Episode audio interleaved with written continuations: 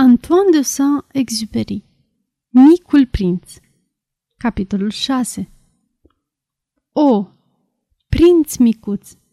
Descopeream așa, puțin câte puțin, taina micii și însinguratei tale vieți.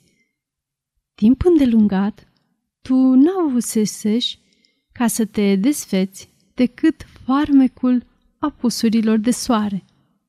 Un proaspăt amănunt pe care l-am aflat în cea de-a patra zi, de dimineață, când mi-ai spus Tare mult îmi plac apusurile soarelui. Haide să vedem un apus de soare. Dar trebuie să așteptăm. Ce să așteptăm? Să așteptăm ca soarele să apună.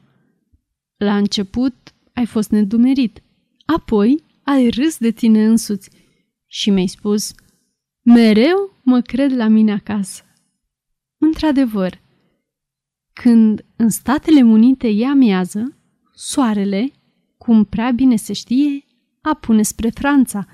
Ar fi de ajuns dacă ai putea să mergi pentru un singur minut în Franța, ca să privești apusul soarelui.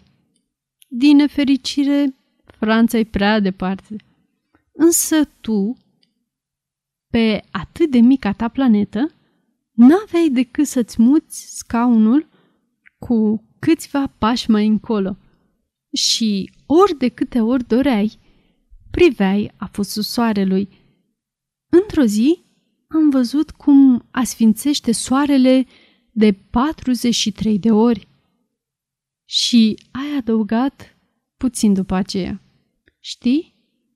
Când ești trist, Îți place să privești apusul soarelui.